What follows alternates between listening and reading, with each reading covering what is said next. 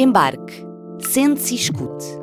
Vai ouvir Conhecer a Água, de Matilde Meireles e Christabel Sterling, em colaboração com o Ateliê Baldius. Entre neste passeio sonoro enquanto atravessa as águas do Tejo e as vagas embalam a narrativa. Contempla a outra margem e a paisagem que ora espreita, ora se esconde no reflexo luminoso do rio.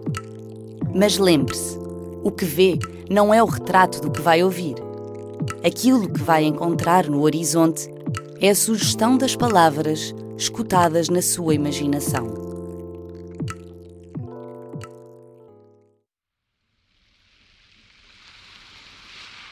Tanto quanto a minha memória alcança, os rios foram sempre caminhos, fluindo por vezes debaixo de estradas como veias sob uma pele impermeável.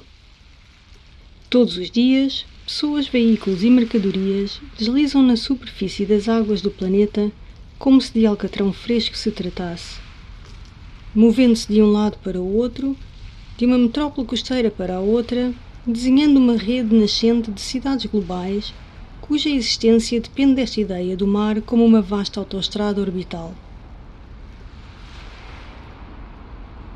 Mesmo hoje, na nossa realidade pós-industrial, pequenos cursos de água capilares, como os canais, continuam a ser utilizados como vias rápidas por centenas de quilómetros de cabos de fibra óptica. Informação lampejando para cima e para baixo como balas silenciosas. O Rio Tejo deu vida às cidades de Lisboa e Almada. Por sua vez, elas trataram-no como se fosse uma estrada e enterraram-no parcialmente.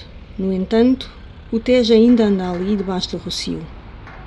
A Avenida da Liberdade e Almirante Reis são cicatrizes petrificadas dos tributários do Tejo.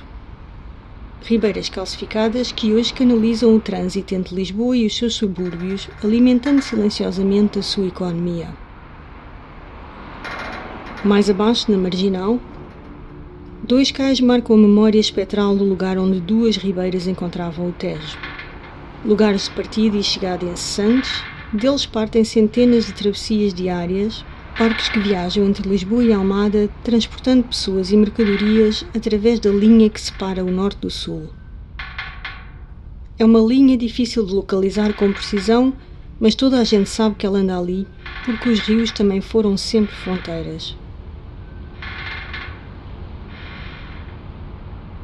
Quando os rios se transformam em estradas e fronteiras num sistema capitalista abstrato, desaparecem as suas qualidades contingentes e características multivalentes. Talvez seja fácil esquecer que, tal como outros corpos de água planetários, o Tejo é profundamente ambíguo e surpreendente. Concreto, energético e palpável, ele é também completamente inapreensível e infinitamente transmutável alternadamente castanho, azul marinho, verde garrafa, cinzento, preto e viscoso, ou bronze como o dinheiro miúdo, ele é simultaneamente aberto e fechado, dando-nos o reflexo do céu e escondendo a profundeza infinita onde acumula as suas memórias e traumas. Ele é ubíquo e penetrante, uma presença urbana permanente e antiga, cuja complexidade obstinada flui sempre para fora do espaço do nosso entendimento. Como força vital, ele dá-nos a vida e, no seu excesso ou escassez, provoca a morte, convocando uma ou outra com uma simples mudança de quantidade ou contenção. No seu lugar de convivial e por vezes incontornável progenitor comum, que histórias sobre Lisboa e Almada terá o Tejo para nos contar? Das suas margens, ele é a fenda que separa as cidades e faz as suas diferenças. A inclinação suave das colinas a norte deu a Lisboa o seu porto, as suas acessibilidades imediatas e subsequente prosperidade. A elevação da margem sul, a riba escarpada que sai do rio como um gigante rochoso, deu a Almada uma margem mais acidentada, mais difícil de urbanizar e conquistar, o que permitiu que a cidade conservasse até hoje a sua ordem irregular. O Tejo e a sua topografia são, portanto, o terreno sobre o qual se edificam não só as duas cidades, mas também as suas assimetrias económicas e particularidades espaciais.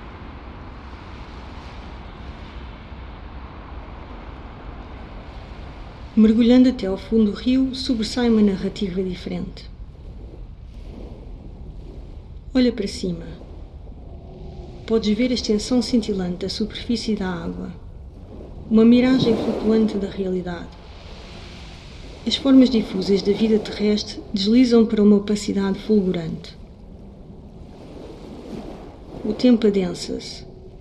O limo e as algas estão à distância de um toque. Aqui embaixo, na vastidão das águas, onde a luz do sol desacelera até a imobilidade, as margens das cidades unem-se na semelhança dos seus elementos: calcário, argila e areias.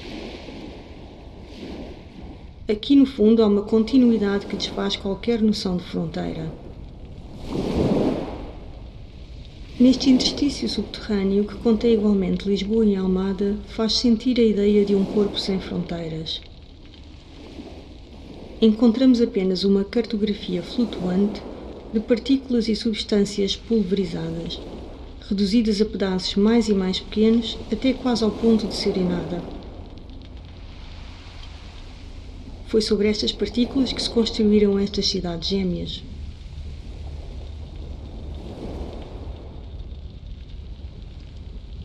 Olha à tua volta. No espaço tátil das profundezas, os limites estratificados que normalmente circunscrevem a nossa percepção dissolvem-se em pontos de vista, correntes e eventos. Não há uma distância intermédia, nenhuma direção clara. Não há pontos de referência, apenas ondulações, forças e velocidades.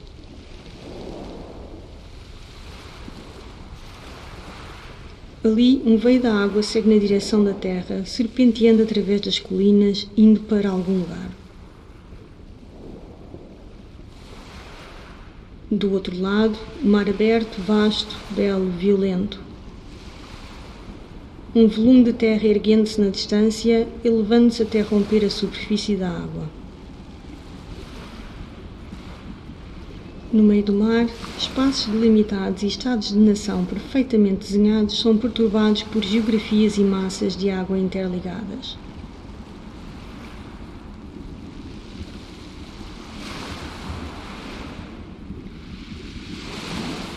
Quando é visto o leito do rio, o mundo toma formas diferentes. A fantasia da conectividade aquática deve à realidade à medida que as fronteiras locais e nacionais se desvinculam dos seus pontos de referência geográficos e se dissolvem em desorientação espacial. Aqui, o mar não é uma estrada a explorar de formas indizíveis, mas um elemento profundamente somático e transcultural que flui entre espécies, temporalidades e mundos.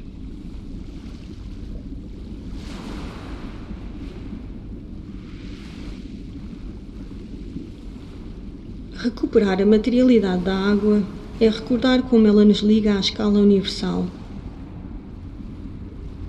Como são turvas as categorias de cidadania ou nacionalidade. Ela lembra-nos que o mundo tem outras existências e que, portanto, este mundo poderia ser outro.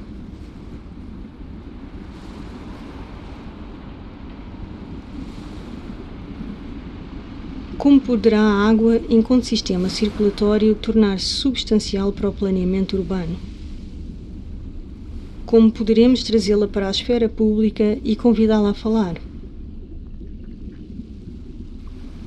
Como poderemos mover-nos na direção de um mundo partilhado, no qual a água tenha espaço e direito a intervir, ao invés de ser cortada aos pedaços, administrada e zonada? o que passa a querer dizer planeamento urbano quando é algo que tem em conta as necessidades vitais de outros, mais que humanos, que não podem ser completamente entendidos.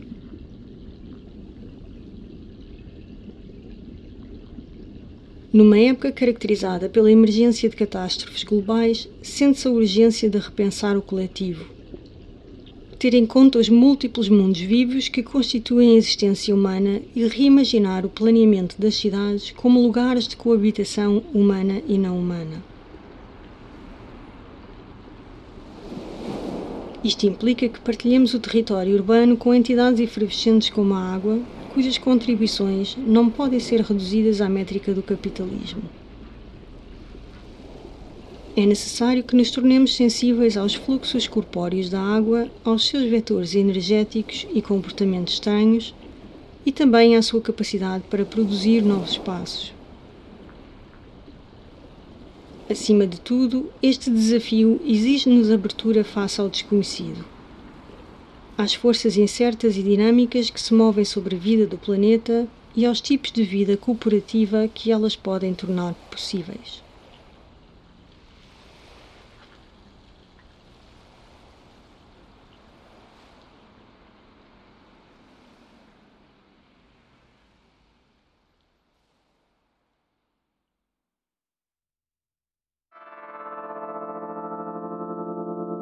Ouviu Conhecer a Água, de Matilde Meireles e Christabel Sterling, gravado no estúdio de Marin Royard em setembro de 2021. Em 2020, por causa da pandemia Covid-19, nasceram os passeios sonoros no Open House Lisboa, para serem feitos individualmente ou em conjunto, na rua, em casa ou num transporte para o trabalho. O interesse gerado levou à repetição da experiência com este passeio especificamente concebido para a travessia do Rio Tejo em Cacilheiro. Este passeio sonoro é uma coprodução trienal de Arquitetura de Lisboa e European Research Council. O Open House Lisboa 2021 é uma coprodução trienal de Arquitetura de Lisboa e EGEAC, em parceria com a Câmara Municipal de Almada.